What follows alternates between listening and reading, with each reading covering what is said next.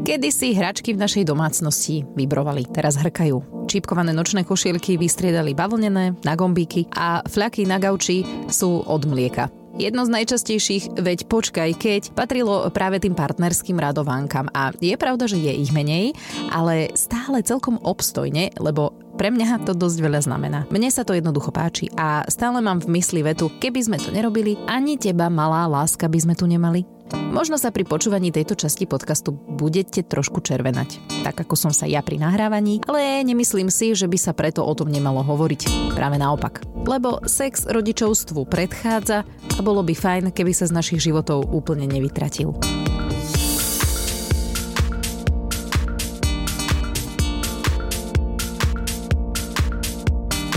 Raz bude reč aj o hračkách, čo hrkajú, ale teraz z toho iného súdka napadlo mi, že sme sa tejto téme ešte nevenovali, keď Janko spomenul v tom mm, podcaste, čo si jedla, že by sa skôr vedel vyjadriť k forme mojich prs ako k obsahu. Tak prečo nie?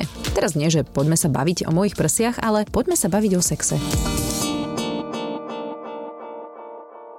Naše predmanželské sedenie u Františkánov v Hlohovci e, som vám už spomínala, aj tú pani psychologičku, ktorá s nami rozoberala vzťahy. A okrem toho, že sa nám snažila priblížiť svet opačného pohľavia, tak sa nás aj na všeličo vypitovala a jedna z tých otázok bola, prečo chceme byť manželia. A ja si nespomínam úplne, čo povedal Janko, to je dosť trápas, no nevadí. Ale ja som povedala, že je mi s ním skvele. Ako nebudem to tu na vás hrať, Janko nie je môj prvý partner, ani druhý, ani tretí. No, Prosto povedzme, že som pomerne dosť dlho hľadala, kým som našla toho správneho. Pri každom predošlom som mala stále také nejaké ale, také čo si tam bolo ako brzda? Ja som sa samozrejme sama sebe snažila nahovoriť, že je to v pohode, lebo veď dokonalý vzťah neexistuje a nikdy si nebudeme úplne sedieť.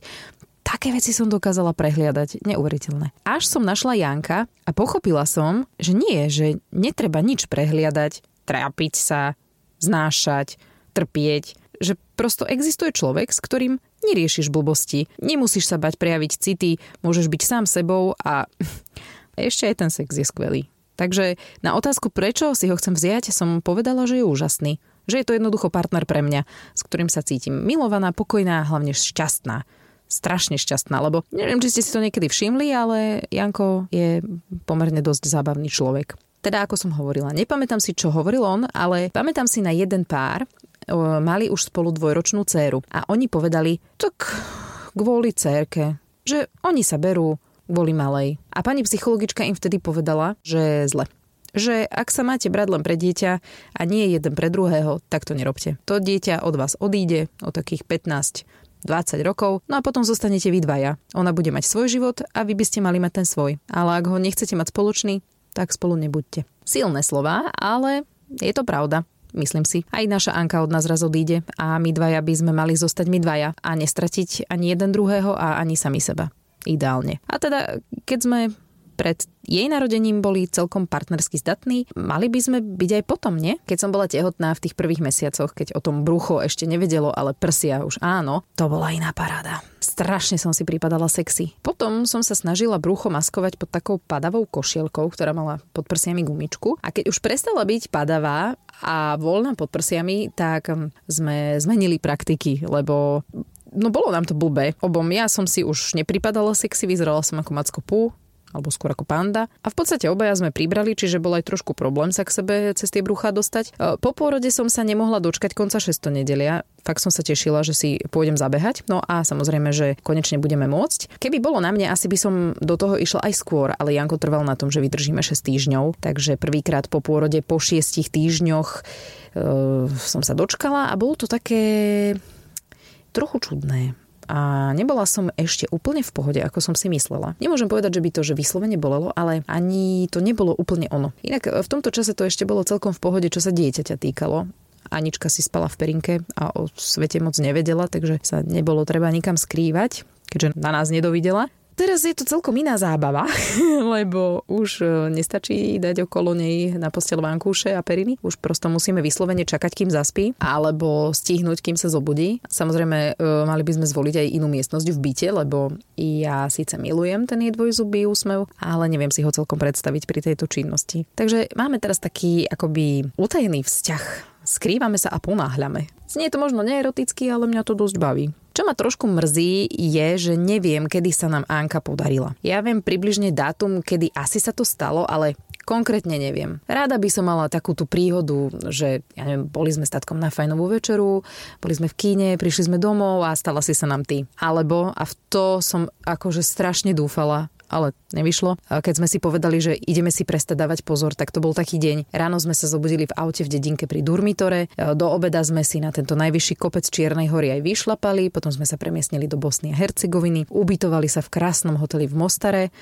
ináč to preto sme deň predtým spali v aute, aby sme si potom mohli dovoliť ten hotel na druhý deň. Takže keď už sme boli v tom Mostare ubytovaní, prešli sme sa aj po meste, po moste, dali sme si mostarsko pivo, boli v hotelovom wellnesse, no a potom sa to stalo, prvýkrát bez ochrany. A ja som tak strašne chcela, aby to vyšlo. To by sa tak krásne rozprávalo, že takto sme si splodili potomka, teba Anka. Ale teda nič. Nemám romantický príbeh o tom, ako Anka vznikla. A ešte toto.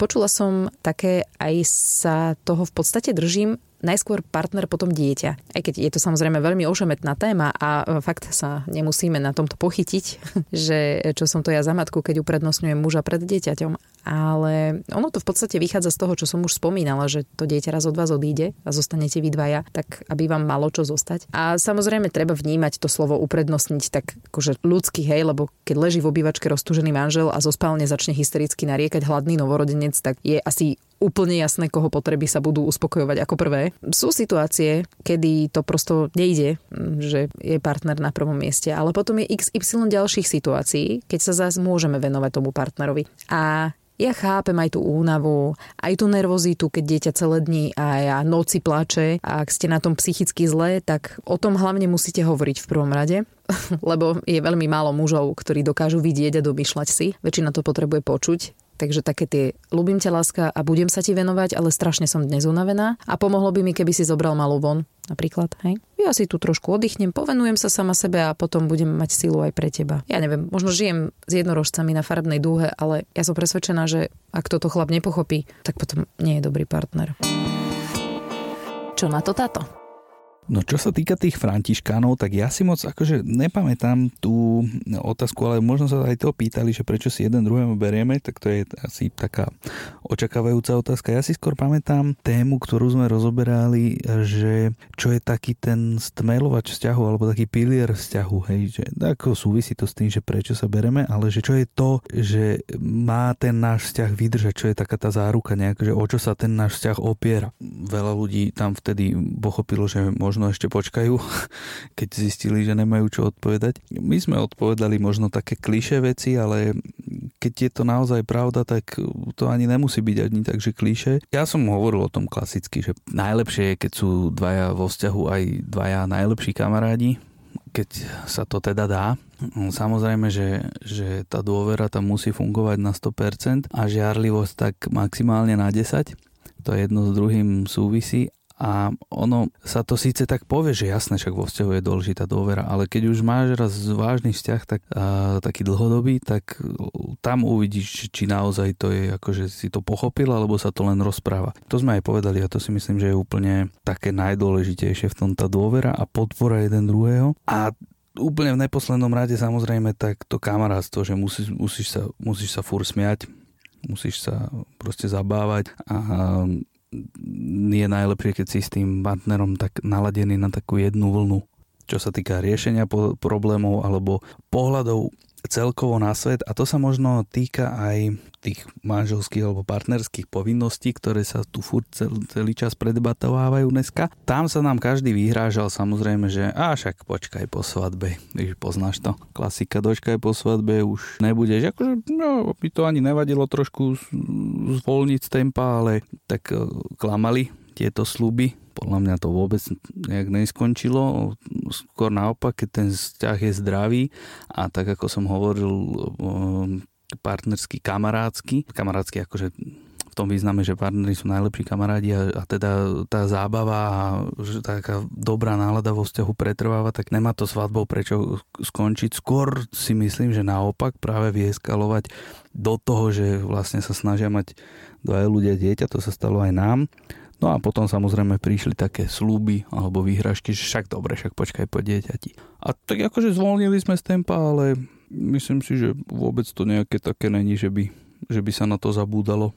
Predsa len ten človek je človek hriešný, ak sa hovorí, takže myslí na to furt a tak nejak si to pýta to telo, ne? Takže aj keď sa tá Anička začala začala starať o Aničku a o rodinu, tak a celkovo, že by sa nám nejak teraz zmenil systém, čo sa zmenil, pretože tak to je jasné, keď príde malé dieťa, ale nemám pocit, že by sme zanedbávali jeden druhého. Keď hej, tak to treba, aby mi moja žena krásna povedala. No a to si myslím, že na túto tému je úplne že maximum, čo môžem ja povedať, pretože sú témy, ktoré by mali zostať doma. Takže tak. No, musím vám nabonzovať, že Janko sa veľmi teraz do nahrávania nemal. Keď som mu povedala, že o čom sa chcem baviť, ale nakoniec sa mi podarilo ho nahovoriť však veď o detailoch nerozprávame, ani sme to nejak neťahali do extrému, e, tak verím, že sa to dalo počúvať. Tak už sa môžeme odčervenať a venovať sa bežným aktivitám. Ja ďakujem, že ste si nás vypočuli. Ostatné časti podcastu nájdete na všetkých digitálnych platformách, na podmas.sk a mňa môžete sledovať na Instagrame Triezva mama podcast.